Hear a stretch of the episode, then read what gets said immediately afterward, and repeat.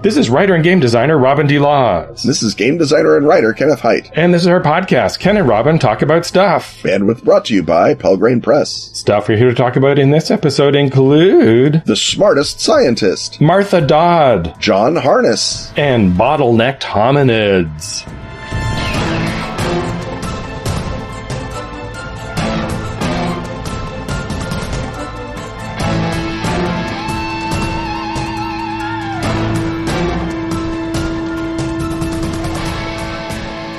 Good day, everyone. It's your math teacher, Mr. Hite, and I'm joined by my prize student, Robin. Today we're going on a mathematical adventure with infinity tiles. Hi, Mr. Hite. Infinity tiles, what's that? Well, imagine an infinite puzzle that's not just fun, but also teaches spatial reasoning. And guess what, Robin? These tiles are made right here in the USA from recycled plastic. That's pretty cool, Mr. Hite. But I'm Canadian. Why should I care about these tiles? Ah, Robin, that's the exciting part. Just this past March, mathematicians discovered something incredible. The hat, which is an aperiodic monotile.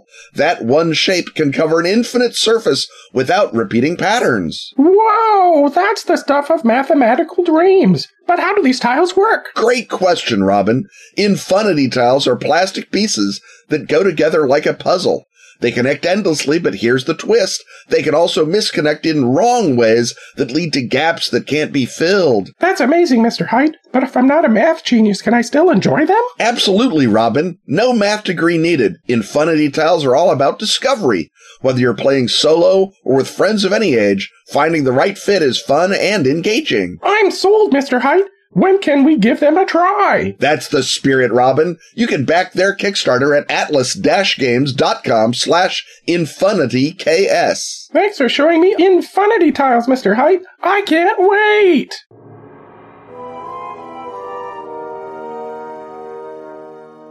The rattle of dice, the thump of miniatures, the crunch of Doritos, and the benevolent gaze of Peter Frampton coming alive. Welcome us once more into the gaming hut. And here at the gaming hut, our miniatures are out on the table. And, um, oh, good. They're modern day miniatures, Robin. We've got a private eye. We've got a, a spy lady and we've got a scientist. He's in his uh, little lab coat. We've got very, very smart looking, very well educated miniatures this week. Yes, that's what we got. We've got uh, top notch, knowledgeable miniatures at the top, one might say, of their profession because they're representing characters who are at the top of their profession. And the question I guess, has always been, how do I play a character who's smarter than me? And what if I just want to ask an NPC and get a plot coupon and not think? I guess those are our, our married elements here. Yeah. And specifically, how does the GM remind the players of the level of their accomplishments and the breadth of their knowledge, which you will then go ahead to feed them. So right. I call this the you are the smartest scientist you know technique.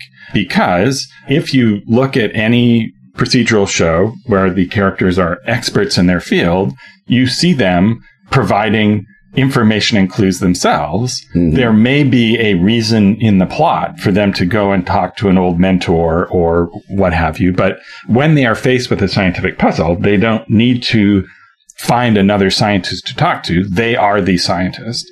And that works quite naturally on the screen because the actor uh, has dialogue or the character on the page uh, has dialogue written for them from the author. And the question is, is, is how do you help the player feel smart when in fact you, the GM, are supplying the information that they have? So first of all, when the character says, well, who would I talk to about this? You're the person I talk to. You're the expert on this. And then Ken, what's the, the next step in that? Well, there's a couple of possible moves. I mean, the simplest way and the one that often works if it's not a core bit, or even if it is, is to say, as a brilliant scientist, you recall that there's cutting edge physics research being done that implies that this sort of blue light might be generated by time travel and uh, by, you know, tachyons moving backward in time create blue Cherenkov radiation. And so that is just an info dump. You provide it to the player in as nuggety a form as you possibly can. And then the player gets to say time travel and then have a lot of fun with that. Right. And there's all sorts of different ways to, to vary that up. Mm-hmm. And so one way to make this work is to come up with a different little tag most of the times you do this. So uh, you've already used, oh, well, you read this paper. Well, next it's like, oh, well, you wrote a paper on this two years ago, or mm-hmm. you recently heard your lesser colleagues discussing this at the cafeteria. And even though uh, you'd not thought much about this subject, it immediately occurred to you that, and then you told them this. And so give them opportunities to feel that they have the smarts that they paid for on their character sheets. Yeah. And then another possibility, depending on the game and depending on the vibe of the game, and you might do it sometimes in some games and other times not at all, is you might turn to the player and say, well, you're the smartest scientist you know. What do you think is going on? And the player says, let's see, weird blue light, some kind of uh, strange humming. And they say, well, uh, I think it sounds like a wormhole. And you say, yes, tell everyone about the wormhole. And so they go on and wormhole is not that different from time machine. So it's like, sure. Yeah. Now it's a wormhole and you allow the player to sort of define the, the true thing. And this, you know, maybe I am spoiled by having run a lot of games for University of Chicago alumni, but you know, if you say show off to a U of C alum, you get a, a, a, proper show off answer. Maybe not everyone is like that, but I'll bet in your group you have one player who's happy to show off. And assuming that you can sort of have a good vibe with them and, and give bounds and they, and they, let's say you know, they say, oh, blue energy, that's probably from transmutation of metals. And then maybe you say to the player, oh, but remember that would violate Planck's constant. And they're like, oh, right. It can't be transmutation of metals. It would have to be some other thing. And then once they get roughly into the, you know, time machine area, then they're once again right and geniuses and you can go on and uh, do it. And if you can allow a player to co-collaborate or entirely be the smartest guy in the room, I think that works a treat and it pays huge dividends. And sometimes, yeah, there is no possible other way around it except as a brilliant geologist, you know that that is soil from the Nile Valley and you don't know why it would be here. Right. And you can also uh, name drop. So it's like, uh, well, you and Stephen Hawking worked this theory together and you considerably uh, refined right. it. Mm-hmm. And it sort of helps in that you can sort of supply the things that hype up the character and they don't have to be insufferable about it. Mm-hmm. And of course, although I call this the you were the smartest scientist you know technique because it literally came up with a scientist character in my game at the moment when I wrote that down to make a segment out of it years ago, that anyone with any expertise in any area is someone that you can think of ways to play this with. So sometimes there are certainly scenes in which you want to have them go and talk to an expert. So it's not necessarily that the, so let's say, you know, you're an expert in forestry and there's something weird going on in the woods. You may find a whole bunch of stuff that you want to introduce that way. But obviously, if there's a particular weird thing that's going on in the woods, and there's some other clue unrelated to your knowledge of forestry, that's when you encourage them to go and talk to their colleague because the colleague, you don't want them one upping them in their knowledge of their field. In fact, you could have, even say, well, yeah, his uh, his knowledge of conifers is somewhat shaky, but uh, he did write this interesting paper that you you know had to correct up. But then when you go and talk to him, he's got some other clue and you already know who he is as part of your forestry skill, but he's the one who, you know, has the weird seeds sitting in, on his desk or, or what have you. So it's not about never having a scene where you go and talk to someone else and get information because those are interesting. But if it's just a dry scene of an expert uh, conveying information that they should know themselves, look for ways to uh, you are a brilliant scientist this. Right. And are there e- even unrelated non-sciencey fields where this also applies to? Well, I mean, uh, uh, the classic example is, you know, you're a trained spy. You tell me how you would break into that building. And then they come up with a reason. And unless it's ludicrously wrong, that's apparently how a trained spy would do it. That's what the CIA told you. So that's what you're going to go with. And you can then fudge the dice to make that a better plan than it would have been in, say, some objective reality. Or you can always say, now remember, back at the farm, you all, you could always brush past the alarms because you were so good, but you're you're going to be dragging these other four people in so maybe spend a little time thinking about the alarm system and then that gives them the clue to say oh right yes we have to do these other things but yeah i mean spy stuff is is a classic. You know, as a as a trained uh, criminologist, you know, another great one. You know, you can look around the room and get all the blood spatter, or you know, recreate the crime or whatever kind of fun stuff.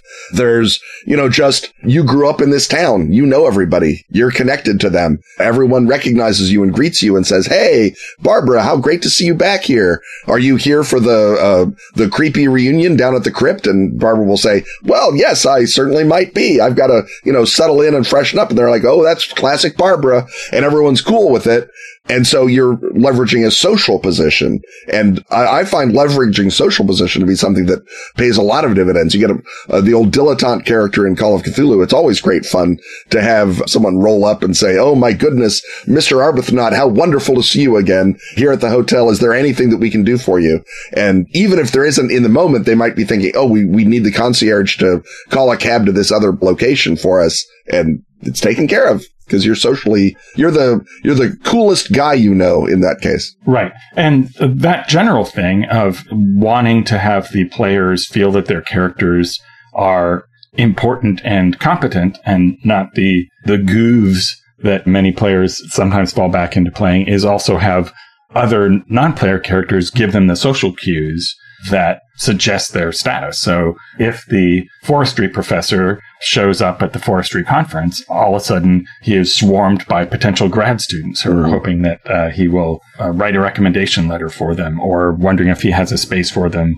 in his program and find little ways to remind people why they're important. And again, you can move that from just a little grace note to, you know, one of those uh, students is the one who, you know, happens to have found the financial irregularities in the clear cutting corporation. And then we'll say, and by the way, can we, you know, have a moment later or you can have them meet them early on and then find out that they're, you, you know, have some sort of involvement and have that character be a, a callback. They've been sawn in half. yeah. And so the idea is that knowing a lot of things doesn't just give you information, but makes you part of a world, makes you part of a social world and has you have contacts and again try to find ways moving toward different scenes where even if the character says okay well you know i'm the smartest physicist i know but clearly i'm not a chemist but do i know another chemist? And it's like well yes you were at a big event of feting the great scientists of your era and you sat next to this particular chemist and she would be only too happy to tell you about this strange substance if you go to talk to her. So even when you are going and doing the I talk to an expert who tells me a thing, you get a reminder of the fact that you're not just, you know, some random schlub knocking on the door hoping for an appointment, but that you'll be, you know, well received and ushered in and perhaps, you know, offered a little bit of port as you sit down and discuss uh, whatever weird chemical composition is, is at play here. And even characters that don't like you may be forced to respect you. I mean, the, the criminologist comes in and does his dance, the, the player character, and, you know, the, the crusty local cop is like, you know, he doesn't like you because you're a fancy Dan swanning in, but he's like, well, you were right about those warehouse killings. I'll give you that. And so, you know, then he reluctantly unburdens himself of the information because he recognizes that your kung fu is more powerful than his, even though he doesn't want to. And so it doesn't always have to be fawning. It doesn't have to be one emotional note. It can be any number of responses, but the response just reiterates you're a player character. You're the boss. You're, you're cool. You're badass as opposed to what are this set of hobos doing in the, you know, city records hall again? Get them out. Well, now that we've got trouble in the city records hall, I think it's time for us to check all of our to make sure that they're occupied by the correct people. And the next hut in our segment can, uh, might well be occupied by uh, you and or me.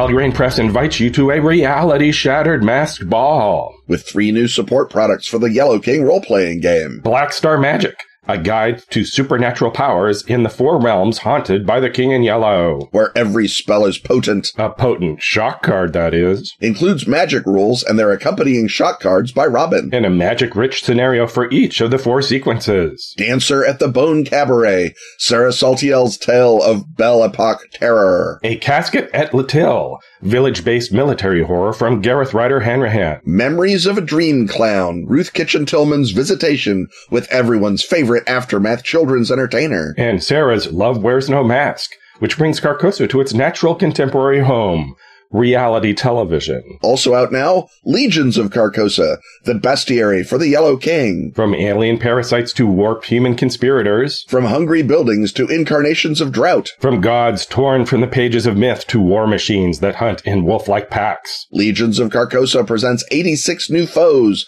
to mystify, haunt, and menace your investigators. Fresh from the skull-matched minds of John R. Harness, Kira Magrini, Sam Saltiel, and Monica Valentinelli with Daniel Kwan. Finally, you can now also grab Robin's latest novel, Fifth Imperative. Follow the technician, previously seen in The Missing and the Lost, as he continues his reluctant political rise and discovers a bullet that refuses to follow the rules. Kicking off a fast paced supernatural alternate reality political thriller. Yep, it's one of those again. All three available now. That's Black Star Magic, Legions of Carcosa, and Fifth Imperative. Available at royally superior local game stores. Or at the Pelgrane Press web shop.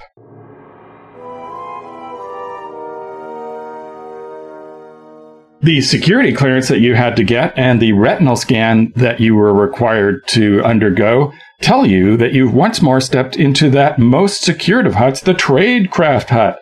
And this time around, Ken, we're going to go both into World War II and into the Cold War for the exciting, moment filled, uh, dramatic story of an American born spy, Martha Dodd. Ken, uh, start us off with her uh, quite remarkable story. Yeah, Martha Dodd, and this is, I think people know about the Dodds from Erik Larson's book about Berlin, but she's a character. I'm going to leave it at that. She's born in 1908 in Ashland, Virginia. She's the daughter of William Edward Dodd. He's a mildly radical professor of American history, begins in uh, the South. And when he starts teaching things like the Southern planter class had it coming, uh, he goes to the University of Chicago to teach American history. He's perhaps encouraged to go. Perhaps, well, he's encouraged by the University of Chicago, which super wants him. And he becomes uh, relatively famous as a historian and wired into Chicago politics, at which point FDR appoints him as U.S. ambassador to Germany in 1933. Uh, while she is in Chicago, she has an affair with Carl Sandburg. I don't know if this is behind the back of her husband George or pre-husband George. We don't have a lot of dates on these affairs necessarily, but she leaves him to go to Germany. They get divorced uh, by mail, I assume, in 1934, and off she goes to Berlin. And in Berlin, she continues her ways. Uh, she has lots of boyfriends in Nazi Berlin. Her, she's caught by the sort of optimistic air that uh, the Nazi party uh, encourages amongst Berliners. You know, the notion that unemployment is being solved and inflation is coming down and all these other great things that the Nazis are doing for us. So she starts uh, sleeping with Ernst Hanfstaengl, who is one of Hitler's secretaries. Ernst tries to set her up with Hitler, which I'm not sure if that's a commentary on her or on Ernst but that doesn't really work out. Uh, Hitler's not interested in people who aren't his niece at this point. She also dates and by dates I mean has an affair with. Right. She, she, rarely meets a an interesting man without immediately coming on to him. It's her mo. And with yeah, exactly. She is something of a she is something of a, a single track approach, but it usually works because interesting men are super fond of blonde Americans.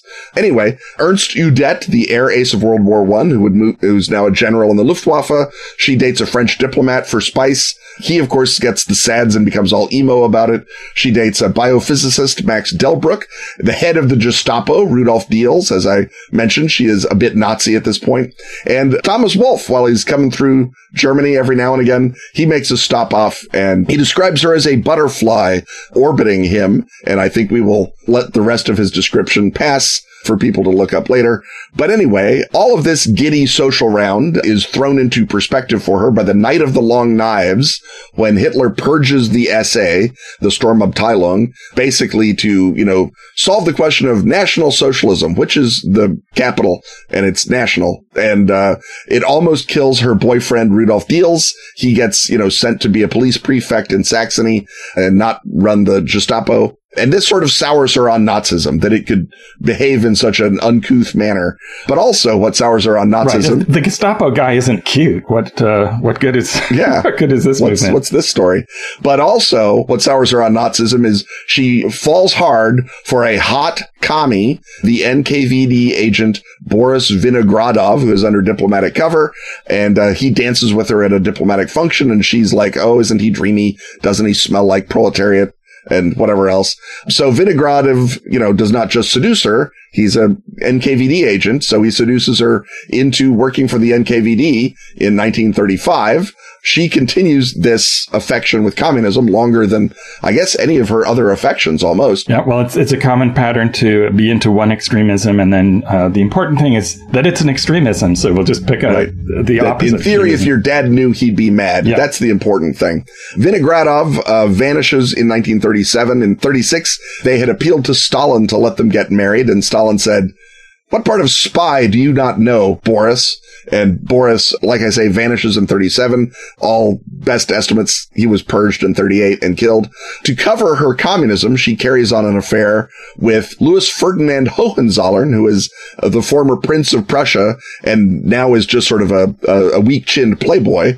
But while she's doing that, she is also basically copying out all of her dad's files and all of the secret communiques that he gets as American ambassador and, you know, just feeds them to the Soviets. It is possible that it, during this period, she recruits her brother, uh, her brother William, who was named as a communist by the House Un-American Affairs Committee in 1943. There is a back and forth as to how communist he was as opposed to just being mad about Spain. I will leave that for someone else to answer. But if he got recruited, it was probably now. Then her dad's term as ambassador ends. She tries to arrange the new ambassador to be the one most favorable to the Soviets. That doesn't work out. She goes back to New York City in 37, where, despite her mad love for proletariat Boris, she marries a super rich millionaire named Alfred K. Stern Jr. and then recruits him to uh, the Soviet service in 1942. right, because Stern has many fine qualities. Uh, you mentioned the fact that he's incredibly super rich. Yeah. And so the Soviets want to use his money because one of the challenges they face, especially running operations in the States, is they're broke. Yeah.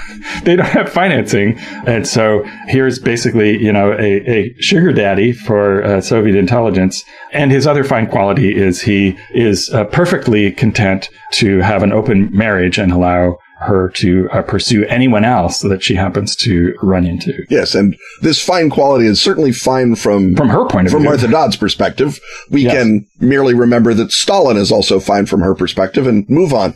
Anyway, the thing that the Soviets wanted to do first is, as you say, fund their activities, and so he puts $130,000, which is a lot of money, that's like 1.3 million now, into the Boris Morros Music Company.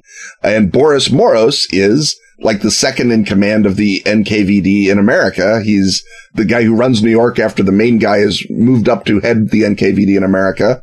And then it turns out that being a millionaire socialite does not actually expose you to a lot of America's critical defense secrets, but she does host a lot of radical chic parties. You know, Lillian Hellman comes around and is terrible. And then when Henry Wallace is running for president, they boost uh, the Progressive Party a great deal because Henry Wallace is, put politely, a puppet on a string pulled by Moscow. Put less politely, he's a commie stooge. But it turns out that just being the former vice president and secretary of agriculture gets you nowhere in electoral politics. Right. Now, Boris Morros is another uh, incredible character. I didn't give him his own segment. So people who want to get into the full story of that will want to check out a recent book called Hollywood Double Agent by Jonathan Gill. So he was a European emigre who uh, became involved in the first the orchestral music business and then the film business. He was uh, Paramount's uh, head of the music for a while and the story from his point of view is very much of the spy histories, a Coen brothers movie uh, angle, because he's a sort of this weird, clownish figure and you talked about him you know getting all this money for his music publishing and basically he was trying to scam money out of the soviets to run his different entertainment companies Yeah, he wanted them to fund a TV network. yeah, TV network and his record company, which didn't really do anything. And they were more and more frustrated with him because they wildly overestimated his influence and what he could do. Because he was a And- plausible liar having worked in Hollywood. Yes. And so he was wildly grifting them, except they didn't have all that money. But fortunately, Stern did. And so he was basically wound up having Stern, you know, fund all these different uh, operations. And they kept waiting for the intelligence gold that he would supply, and he, he didn't have any. Yeah. And around this time, there is a NKVD document that says she says she's a communist, but she's just another decadent bohemian. And so even the NKVD is beginning to, to twig. Morros also is twigging. And so he turns double agent in 47 or 48, maybe right about the time that Wallace begins to uh, show signs of coming apart on the launch Yes, pad. and he's twigging because the FBI has uh, been following him, and he he knows when to turn. Right. And so when he flips, he reveals Dodd. And so the FBI begins surveilling Dodd in 48. She begins to notice this and her and Stern move to Mexico to thwart the FBI in the early 50s, circa 1952. Right, and the weird thing about that is that he needed to tell them that she was a Soviet agent. Right. she was basically running around saying that. Yeah. Well, the FBI does not cover itself with glory in this or any decade. But she's coming back and forth, commuting from Mexico to New York. One of the times she's in New York, she is subpoenaed to testify in the Soble espionage cases in 1957. And the Soble ring is the ring that included her and Morros. And so she is definitely aware that the net is closing down and they're going to nail her on perjury if nothing else. So instead of testify, she heads to Prague, goes to Mexico, uh, sweet talks the Paraguayan ambassador into giving her a Paraguayan visa for Prague, which apparently works. And off she goes and never comes back because, uh, the United States Stern being a millionaire or not, they're not willing to drop espionage charges. So she spends 63 to 70 in Cuba. She goes to Moscow. She has, has permission to move to Moscow briefly, doesn't like it, goes back to Prague and, uh, dies in 1990 in Prague. The sole satisfaction being that she saw the wall come down and uh, Prague turn democratic and, uh, the rest of her shoddy edifice collapse around her ears. So a happy ending, if a delayed one, but certainly she did not seem to have an unhappy life until, of course, she had to bounce to Prague. If you like to constantly have a lot of affairs with interesting and sometimes dangerous men, she achieved her objectives Yeah. uh, many times over. Yeah, she she certainly you know is a footnote in a lot of people's Wikipedia entries if that's your goal. And uh, you know she did genuine espionage when she was in her dad's office when he was ambassador. It, that's I think the only time in her career as a spy that her product per se was any good. And we can I suppose have arguments one way or the other as to you know to what extent Berezovsky is right that the KGB actually cared more about influence than it did about operations. Uh, in which case her influence work in the 40s was also probably not ineffective at uh, making uh, parlor pinks ever pinker. Right. Uh, well, you could certainly argue that unintentionally, both she and Morros succeeded in wasting a ton of the NKVD's time and money Right. and exposed just how their lack of understanding of America, which is something that uh, continues in high Russian circles today, was part of it that they were projecting so much onto this and thinking that they could get information out of them and they you know sucked up a lot of resources and time and made them think that they had really great agents when uh, if they weren't there, maybe they would have spent more time finding better agents, Finding or real atomic scientists they or somebody. Also, yeah. yeah, because they're also a bunch of murder clowns. Yeah. Right. They're idiots, except they're constantly killing people. So the thing that overlaps most clearly with one of the games that we talk about is her 30s period in Germany, and she could be Mhm. somebody that you meet when you go to uh, Berlin, and uh, uh, she might be a distraction whose very colorful life confuses you as to what's going on, or she uh, could perhaps also be smitten with a handsome cultist who looks good in his robes. Yeah. Or, um, you know, she's, she's dating, you know, Heinrich Muller, who is translating the Necronomicon for the Ahnenerbe. And the reason you can't take Muller out is because he's always got the American ambassador's daughter with him. And that is a bridge too far, even for Project P or whatever good guy group you're playing as in uh, Trail of Cthulhu, Nazi Germany. Yeah, or you could bring her back uh, in her Cuban phase in the 60s for Fall of Delta Green, Mhm. and uh, she could know some Anna stuff that is relevant to uh, Delta Green in the 60s. Or she could have picked up on some other occult secret in New York during her open-headed, open-armed chattering phase. And you realize that, oh, these people that were at her parties are all part of the fate.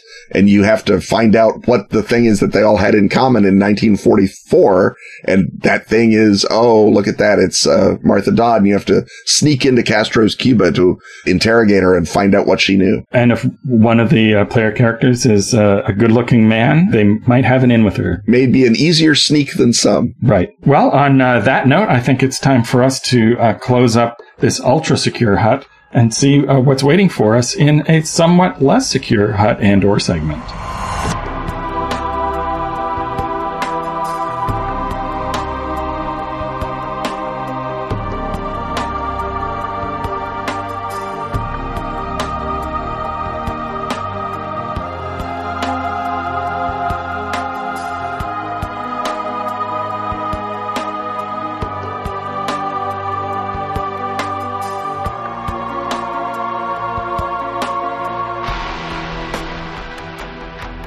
The best of Askfageln is now available at DriveThruRPG. All issues of Fenix Magazine since 2013 That's spelled F E N I X. can now be grabbed in special English editions. Containing stellar gaming material from our own Ken Hite And such other recurring stalwarts as Graeme Davis. and Pete Nash. Also find Dice, the gorgeous photo book celebrating that classic gaming accessory. And Freeway Warrior, the series of post apocalyptic choose your adventures by Joe Dever. And if you speak Swedish, not English, That's Swedish, not English. you can delight in every original issue of Fenix. And the new Sagebrush and Six Guns role playing game, Western. How do you say slap leather varmint in Swedish? Uh, oddly, Google Translate refuses to help on that. That's the best of Askfageln on drive through. Like any smart scientist, you'll want to do as much to fund this podcast as Patreon backers like Michael QL, Ian Carlson, James Candelino, Jesse Lowe, and Dreaming Johnny.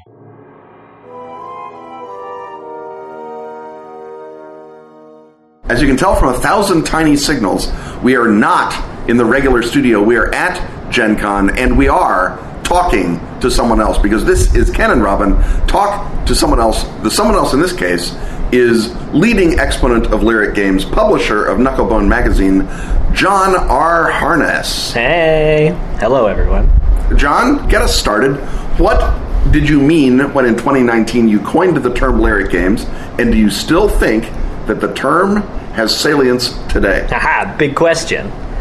Before we began speaking today, it occurred to me that maybe some of your listeners would have no idea what that word even meant. That's why we started with that. So I will back way up because I think it's hard to tell the story of lyric games and to discuss its ongoing relevance if you don't talk about the origins of it. So, also in 2019, in late January, early February of that year, I ran something online called hashtag Sad Mech Jam. That event was from my perspective, a sudden and unexpected success. It was something I ran that I thought would have like 10 people involved. Instead, we had around 170 people involved, and what it was was a gathering online, a game jam, where I invited people to make small micro games that were about sort of based on the genre of anime mecha stuff, things like Gundam and Patlabor. This came out of just a tweet I had made, and so using these the possibilities of itch.io, a small indie, mostly video game uh, publishing platform, I said, hey, everybody who, yeah, by everybody I mean, hey, my 100 Twitter followers, we should do this thing online. Come make a game, make it four pages long or shorter, and make it about emotionally poignant mecha fiction role playing game stuff. That event took off, like I said, it was lightning in a bottle. Everybody was very excited about it, and it was something that precipitated the movement of a bunch of indie designers or, or nascent designers, a bunch of people in the sort of Twitter tabletop RPG space to get onto itch.io, this new platform. From that point, and that's not the only thing that got people onto that platform, but it was a big thing that got a lot of people to join there. Um, that event got tons of people talking to each other to sign up for that platform, to start like massaging their own presence on that platform, and from that, I think. Uh, came a lot of the energy that went into a sort of year long, two year long wave of many, many game jams happening on that same platform. Many, many people sort of signing up to be very small scale indie creators in the sort of bleeding edge of tabletop land. And through that process, we also raised a bunch of money for Trans Lifeline, a trans support organization. So it was a great thing. So anyway, I tell you the story of Sad Mech Jam because it sort of is the like rock that falls in the pool that creates a bunch of waves among with other rocks. I'm not trying to take sole credit for this, but a bunch of people um, started using these sort of this infrastructure to start making games and talk about it on Twitter. So, what is a lyric game? Well, after a few months, I got tired of saying just to my friends, to you, hey, you know that new crop of kind of queer micro games that everybody's publishing on itch right now? I said that sentence about once every two minutes, and I got really tired of it. So I thought, how can I give a name to this thing that exists, this sort of scene, a movement, a style, a genre? Ugh.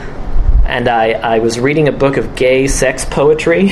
As you do. And on the back of it, it talked about uh, the tradition of contemporary lyric poetry. And I thought to myself, well, I kind of know what lyric poetry in an ancient Greek context is. What does contemporary lyric poetry mean? I did a little bit of fast and shoddy Wikipedia reading, and I thought, hey, they're talking about sort of short, personal, emotionally punchy poetry. That sounds a lot like some of, although not all of, the games that are in, in a part of this movement scene genre thing that's happening There's on this Twitter useful right now. term out there just sitting around Yeah, waiting for me. And it take applies to a different art form. Uh-huh. It's as though it was made for us. So I, uh, I just sent out a, a tweet that, again, was not meant to, I did not think would be as success, successful as it was. I simply said, hey, I think that I've come up with a name for it, you know, insert that long sentence I'd been using, and I think the word should be lyric. And everybody took off. Everybody was like, yep, that is a very good name for this thing. I won't say everybody who was sort of a part of that scene was a big fan of the word, but many people sort of immediately kind of. Well, it's not took a it good out. umbrella term if other people don't hit Yeah, it. yeah, yeah. yeah. If if one major participant in a scene doesn't vigorously disagree that they should be called that, it's not a real thing. Mm-hmm. Yeah, so we went through we went through all of that culture making, and so now, at this point today, years later, what is a lyric game? I try not to be the guy who's like announcing that punk is dead or something like that. Right. In, in fact, quite the opposite.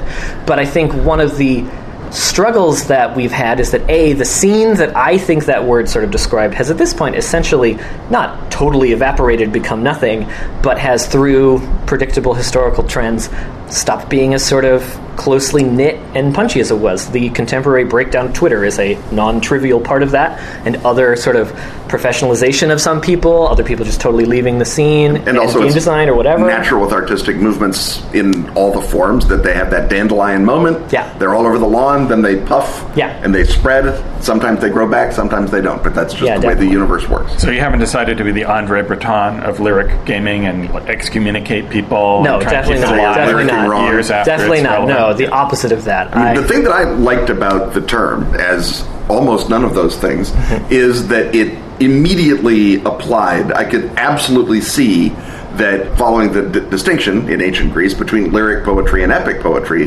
that we didn't really have a term for games that were not fundamentally about story and narrative and all the things that Robin and I and all the trad guys have been doing forever and ever, and that really emphasized what is the emotional impact of play, are not trying to be even a continuing story, mm-hmm. just a short. This is a moment we get together, we feel a thing, we have had a game experience, Yeah. we've had a play experience, but it's not like it's not even like Vampire, which is maybe the most operatic, if I may straddle the two genres of the old trad stuff. And I really liked that we suddenly had a, a framework that we could use to, to look at those kinds of games. Do you think that those kinds of games had their moment and that uh, those games are now, you know, smaller parts of everyone's portfolio? Or do you think that, as you say, those designers have just scattered to the nine winds and now there's no way to track them because they're wily? I think that that is an ongoing thing that the whole sort of remnants of that community, or people who are encountering the remnants or the vestiges of that community, are, are including me, are really trying to work out right now. What is going on? I think that the story I've told you so far is in many ways very genealogical and sort of scene oriented. And I think that if you think about it from that perspective, then kind of like a music movement. There was a time, there was a place, there were certain clubs. Those clubs are closed. Those people have moved on. Do can someone make a lyric game right now? Uh, the context is different. Now, I think that if someone says, "I found this this the name of this scene." I've been really inspired by them. I want to keep doing that, and I think I'm going to call it lyric games. I think that's great. I'm not. I'm not. I'm not the person sitting around saying no, don't do that. Not the guy yelling at Yeah. Rancid. Right. They can't be the Clash. No, So no. th- there's a Lukas Moodysson film about uh, kids living in the boonies, and they're horrified to discover that raves are over, just as they've only just Uh-huh. Yeah. discovered them and now they're dead. So for our listeners who have just discovered that this thing exists and is already dead, what are examples of games? Well, hold on, hold think- on. I got, I got, I got to one part of my answer. Now, the second part, and this will wrap back around to the question you're asking right now, is that there's also the typological way to think about lyric games because I was describing a scene. I needed a word to talk about something that was going on in a contemporary moment, but the way that the word has shifted in use very quickly from being about the people I was hanging out with on Twitter in 2019 to being a, a- a- explicitly a genre, like a type of game with more particular qualities. That shift, I think, has happened very quickly and is essentially replaced my genealogical thinking about the word. So now, and it's even inherent in the very first tweet I did where I sort of said, I think these games should be called lyric games, where I said that the games are emotionally punchy micro games. I also mentioned things like that they toy with unplayability. Are these even really games? Things like that. And I think that that conversation, I mean, some people who are really aware of the discourse might be rolling their eyes at the whole thing about the only thing people talk about when they talk about lyric games now is what is a lyric game? What does that weird term even mean? You know, to me, it's pretty obvious. I was there, it was a scene. But it now takes on these typological genre meanings, and then well then that's a whole different kettle of worms because you because then that genre can be can look backwards in time and you think about older games then sort of were coming out in 2019 or the games that were inspiring the people in 2019 are those lyric games? Is teen witch by avery alder a one or two page micro game about pretending to be a teenage wiccan girl that if, if someone wrote that today and put it on itch or had put done so in 2019 clearly that would have been sort of of the style in the type of lyric games if that came out today what would that mean i don't know Robin, are some of you is drama system a lyric game? One could ask in terms of its concentration on sort of character interiority and things like that. Well, if, if it can be the Velvet Underground to punk, sure. There you go. Yeah, yeah. I'll, I'll, I'll claim that Uh-huh, mantle. uh-huh. Yeah, Robin was happy to become the, the John Cale of lyric games. Sure, sure. So, so in that sense, I think that the for a while people were calling things like what people now often call lyric games, sort of like poetry games or poem games, art games, things like that. So name some games. Yeah, Name okay, some okay, okay, okay. So You named one game. that's right. that, I, that I that I put outside Two of and you've got outside of three. the category. Okay, so if people want a starter, they can go. You can still find the list of all the games that were part of Sad Mech Jam. I think that's a good place to start. My favorite lyric games from the time period include something called Dry Fire. You won't find that on the list of Sad Mech Jam games because it's the one that me and my co-host Takuma Okada, after getting some feedback, we what's the word? Rejected it from the jam um, because that game asks one of the objects that you're it's kind of larpy one of the things that you're supposed to provide in the room is the gun that your father shot himself with right Yeah. So is the second lyric game you're mentioning not a lyric game? no no no because it's the the the, uh, the Not about a sad mech. no it was about sad mechs you, Only he'd had a suit of power armor. He could have been alive today. So you can see there how that game kind of plays with unplayability. Can you play a game with the gun your father shot himself with if your father didn't shoot himself with a gun? But then again, can you play a game that tells you to have a broadsword if you don't ha- have a broadsword? You know, it's, it's been done.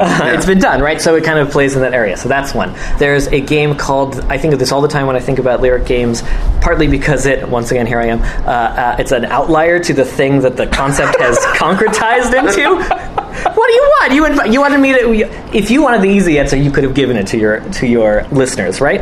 Here, what I'm telling you is it's a prickly, complicated category, and in fact, if, if you have the, the clear center of this thing, the whole thing collapses.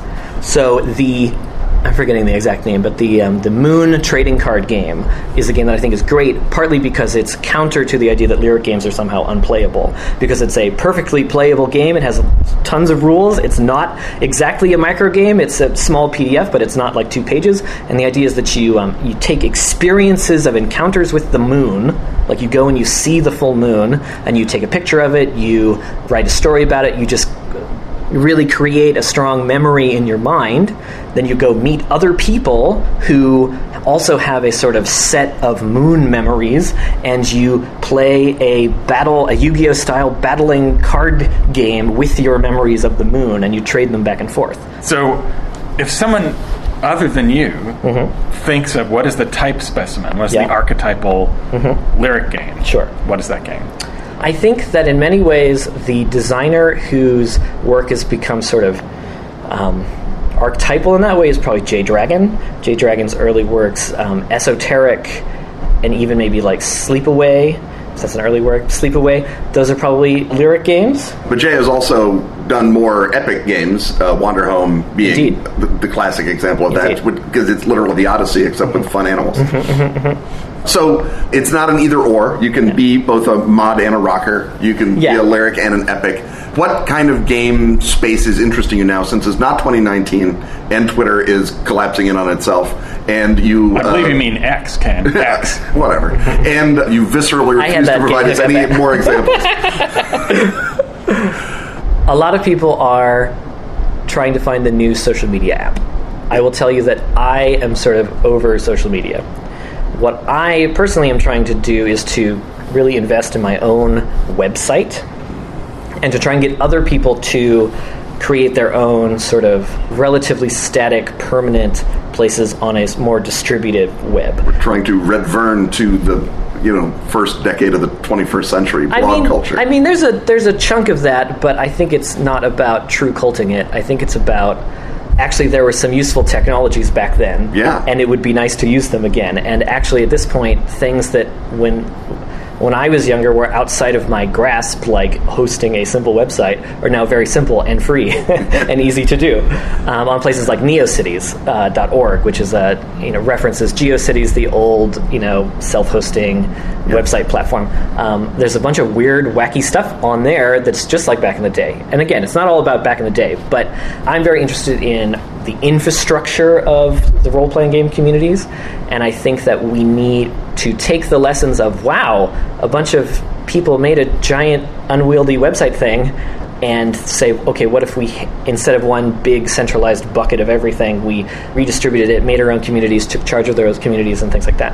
I think that would be great for us. And I think that I would also advocate anyone right now to start a blog. I have started my own web ring, speaking of ancient technologies, reborn again, um, just I to try I haven't and heard that name in a long yeah, time. yeah. So that while we're all going to make our own websites or or ending up on a million different social media sites, some of the people who I have met over the recent history, we can stay in contact with each other and from one perspective, more importantly, so that there's still like a network of interrelationship between us. So, so all that you can have that cross pollination Yeah. and design influence. yeah, so people can find my works about gay identity and RPG formalism, and they find me, and then they find Adira Slattery, and they find Rudy, aka Lynch Poet, or any of the various other designers that I've become friends with and collaborators with over the years. So our listeners really do care about role-playing infrastructure. Mm-hmm. What they really want to know about is your upcoming game about furniture. Um, I'm very happy to talk about it. I, uh, Ken and I, and our friend Emily Cambius, who will be on your show before or after me, we were brainstorming it the other day very excitedly. If, if that's the term we can use. Sure. I was getting some feedback and, and, and therefore doubling down as is my want. Everyone has their own design process. John says to anger other designers. You're, it's so true. This is one of my oldest game design ideas. It came to me when, at sort of the height of the Powered by the Apocalypse boom, which I have no ill will towards, but I wasn't super interested in making stuff of that type. Um, Didn't have enough furniture. and I was reading about the work of late gay performance artist and furniture maker Scott Burton, who um, did all these interesting sort of performance pieces where he would, you know, have a, a proscenium stage, have the curtain rise, and there would just be several pieces of furniture that the audience sort of sat there bewilderedly looking at for 20 minutes, and then the curtain descended. The reason these two things came together in my mind is because I mentioned sort of thinking formally about games a minute ago. When I think about the powered by the apocalypse games, I think of them as a series of tripwires. You know, you you fall into something, a move happens that sets you up to fall into another thing, um, and so on and so on. So I thought, okay, if you if it's a room full of tripwires or a mousetrap like Rube Goldberg machine, what happens if the machine never activates, or in fact can't activate? There's a sort of um, glitch or or you know what if, if god's going to come create the world what if god never shows up you know? So i imagined a you pick a piece of furniture i'll be a table you can be an armoire you can be as specific as you want or not and then this is what i'm sort of still kind of imagining and thinking through right now but imagining this moves in the style of powered by the apocalypse or belonging outside the belonging, belonging but the thing that would activate them never arrives and so, what's the play experience of this like? Well, you wait, I guess, or you simply are. You exist for a while. I keep thinking of, um, you know, big ideas like, wow, that's kind of like John Cage. Wow, what if the game is the not game? Blur. That sort of stuff, which I am very excited about. But I also think about taking strange game moments like that and putting them not where they might exist, like in an art gallery or something, but rather like in the Gen Con hall, what would it mean for a bunch of gamers to arrive and sit in silence for 20 minutes, pretending to be furniture that simply waits? I've never had that experience at a gaming table, and that's exactly the kind of gaming experiences that I try to perhaps birth ta- into the world. Perhaps the table's been having that experience all along. Maybe. I don't think the table has interiority, so Well, it didn't until now. I'm waiting to be proven wrong. Right. And this is one of the fun things about your design process, as I've witnessed it, if that's the term I want to use, is that you have these sort of uh, instantiations, but they're always nested in your very deep background, you know, as an arts curator. And so things like, you know, John Cage or the notion of experimental theater are fundamental almost to how your process tumbles Yeah. out. And what you say is you say, is you say, I imagine, uh, there's all this event, all this type, all this not action necessarily, but object happening in other art forms in our art form the best art form can we do something like this and better and towards the direction that our art form operates in Yeah, I think that's true. And I also think I think that's one side of the coin. The other side being I'm trying to annoy me yes well, yeah, um, in a, in a way that's not meant to be like um, searching for the platonic core of what a role playing is game is. I think that's a errant mission, but rather trying to think of what you started this talk with a joke about taking things from other art forms and bringing them into this one, which is a, mm-hmm. th- a thing that I think about a lot. And I also think about what is it that RPGs do that other art forms don't do, and can we, by sort of an form quasi formal analysis figure out what those things are and then once we've figured what they are out what they are can we then push them harder take them further? You know if photography is the frame and the lens those are the technology that create the thing we call photography and therefore cinema and everything else. What what are the things that RPGs have that are sort of novel? Or if not novel what what do they do in a way that's different than everything else? My hunch is that, that at least one of those things is the idea of narrative control.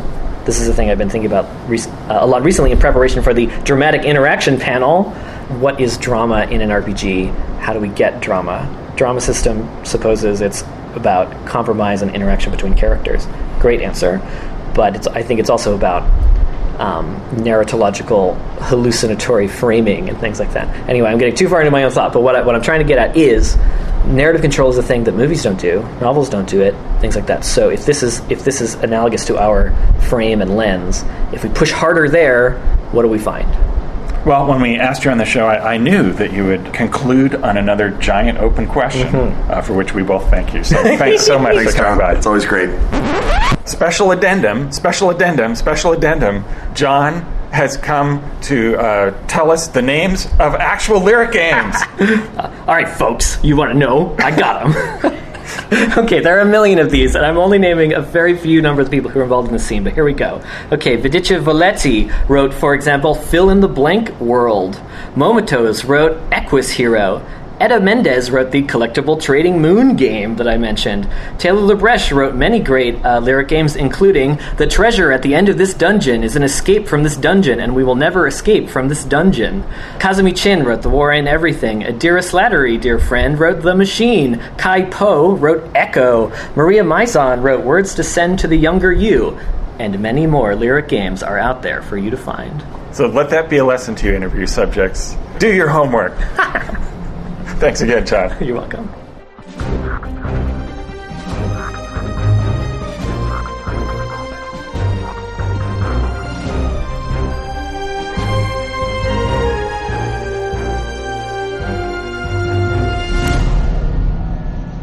In Delta Green, cosmic terror meets modern conspiracy. The secret group Delta Green dedicates itself to protecting humanity from unnatural horrors. They misappropriate the resources of the U.S. government to wage a war they must at all costs keep hidden. Delta Green, the conspiracy, is the sourcebook for the grungy, cynical era that started it all. The 1990s. Generation X becomes Generation Ugh! In Delta Green, the conspiracy. An updated, rearranged version of the original 1997 Delta Green sourcebook with new art and graphic design. Featuring top secret Eldritch new appendices by Shane Blackbag Ivey. And a foreword by Ray Plausibly Deniable Winninger. Put on your flannels, grab your duffel bag of hardware, and assemble your fake passports. Enter the Temple of the Dog, exit the Temple of Cthulhu. Never mind all the brain leakage you suffer when seeking the nirvana of Nyarlathotep. Find the fungi on the Mena airfield. And why Jeremy really spoke in class today. Tell your retailer it's at that unmarked warehouse they always order from. That's Delta Green, the conspiracy. From Arc Dream Publishing.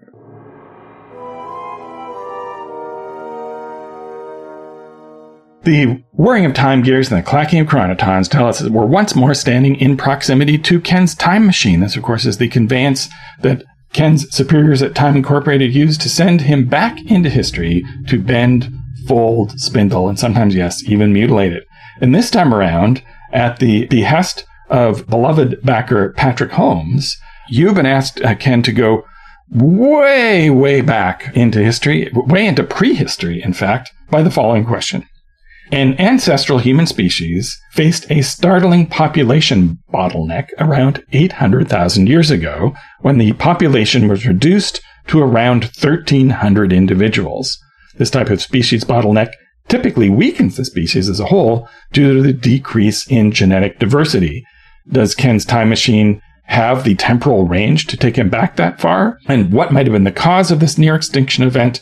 And what, Ken, was your involvement in either saving a bunch of hominids so that we didn't become extinct, which I think introduces a big paradox question, or possibly seeing what the other timeline looked like when somebody else messed with it to render us extinct. Okay. First, let me address the range question by saying a time machine that can't take you to dinosaur times is like an electric car. It's fine for commutes, fine for your local shopping, but it's not a real time machine. Just putting that out there. So yes, I can go back to the middle Pleistocene, which is when this happens. The scientists who detected the bottleneck did it by modeling projected human genetic diversity back along the mitochondrial DNA path. They had 40 genetic lines from outside Africa and 10 from inside Africa. The 40 for outside Africa showed less signs of the bottleneck than the 10 from inside Africa, arguing that there's yet another bottleneck that they can't get to, which would just be the, you know, Homo sapiens leaves Africa bottleneck, I assume, or the only so many breeding sets of Homo sapiens left Africa, which is why Africa, by and large, hosts more genetic diversity in the human species than non-Africa does. That said, they're pretty confident that the bottleneck lasted from 930,000 years ago to 813,000 years ago. Like I say, the middle Pleistocene. And they su- suggest it was possibly caused by a big cooling event. And having looked into it a bit, this is the period of the mid Pleistocene transition. So and this is pre-sapiens. Yes, right? this is Homo erectus is who is having this happen to them. And I don't want to get into all the bickering and arguing about is there Homo erectus? Is there a Homo antecessor? Uh, is Homo rhodesiensis a thing? We're on the 20,000 foot level here. It's Homo erectus. And then they hit this period. And then the interesting thing is that the other side of it, roughly 800,000 years ago, we see Homo heidelbergensis or Homo antecessor, depending on who you plump for as the stem species of Homo sapiens come out the other end. So the notion that this bottleneck also forced mutation and evolution just to survive is an interesting one. Uh, the mid Pleistocene transition is when the Earth's glaciers basically during the earlier Pleistocene ice age had ground down so much of the regolith, the gravel that they used to float around on, that they couldn't expand and contract as fast. So we went from a 41,000 year glacial cycle to a 100,000 year glacial cycle. So one basically defined not by, you know, the axial tilt of the planet as to one defined by how far or close you are to the sun. And that's the uh, cycle that we now are dealing with in terms of glacial cycles. So this is basically the same period as what uh, they used to have cool names for ice ages, Robin. I don't know if you remember. They were all like the Wisconsin age and the Dakota age and the Würm glaciation and things. And then they did the research and said, we've got way more ice ages than we have cool names. So now they're all called marine isotope stage something. And the even numbered ones are ice ages and the odd numbered ones are interglacials. So uh, this is marine isotope stage 22 that almost completely overlaps this period of the projected bottleneck. Which is also the name of an ambient record. It is also, yes. And I think a street gang in um, uh, Charleston, uh, MIS 22. But the, uh, the good folks of the earth suddenly get hit by a really terrible, it's the worst ice age really to come along up to that because we're doing this transitional period and now suddenly the glaciers, when they come out, they stick on the rock and they get much thicker, which causes more cooling, which creates a, uh, bigger, more terrible ice age when it does happen. So during MIS 22, the sea level drops 100 meters. We only have sort of vague projections for what the global temp drops, but it's maybe double digits. It's certainly around six to eight degrees centigrade. If it's not double digits, it's very bad. And so right there, the folks who did the, the math said, well, I'll bet that's what did that. And I think that you can certainly not rule that out because all of the fossil record seems to vanish during this same period of the mid Pleistocene, which is why uh, paleontologists call it the muddle in the middle because they don't have enough fossils to tell when, you know, the, the earliest hominin human types began to bop out the other side. Right, can, Which is a, a weird irony that the point in time that they're most interested in seeing is the one where the fossil record vanishes. and if we're down to 1300, you know, Homo erectuses, that's probably why the fossil record vanished because, you know, there's just fewer chances of becoming fossilized. Yes, are- exactly. It, it, it So stays low. constant while the population drops. So that is basically what happened to our um, uh, multi-great uh, ancestors, the Homo erectus, is that he gets hit by this in, you know, certainly in the history of primates, the worst ice age ever. And then it, you know, wipes out all of the other Homo erectus or many of the other Homo erectus populations outside the tropics in China and Indonesia and places like that. Some of them, you know, cling on. Maybe the Homo floresiensis that we talked about is, is one of those populations.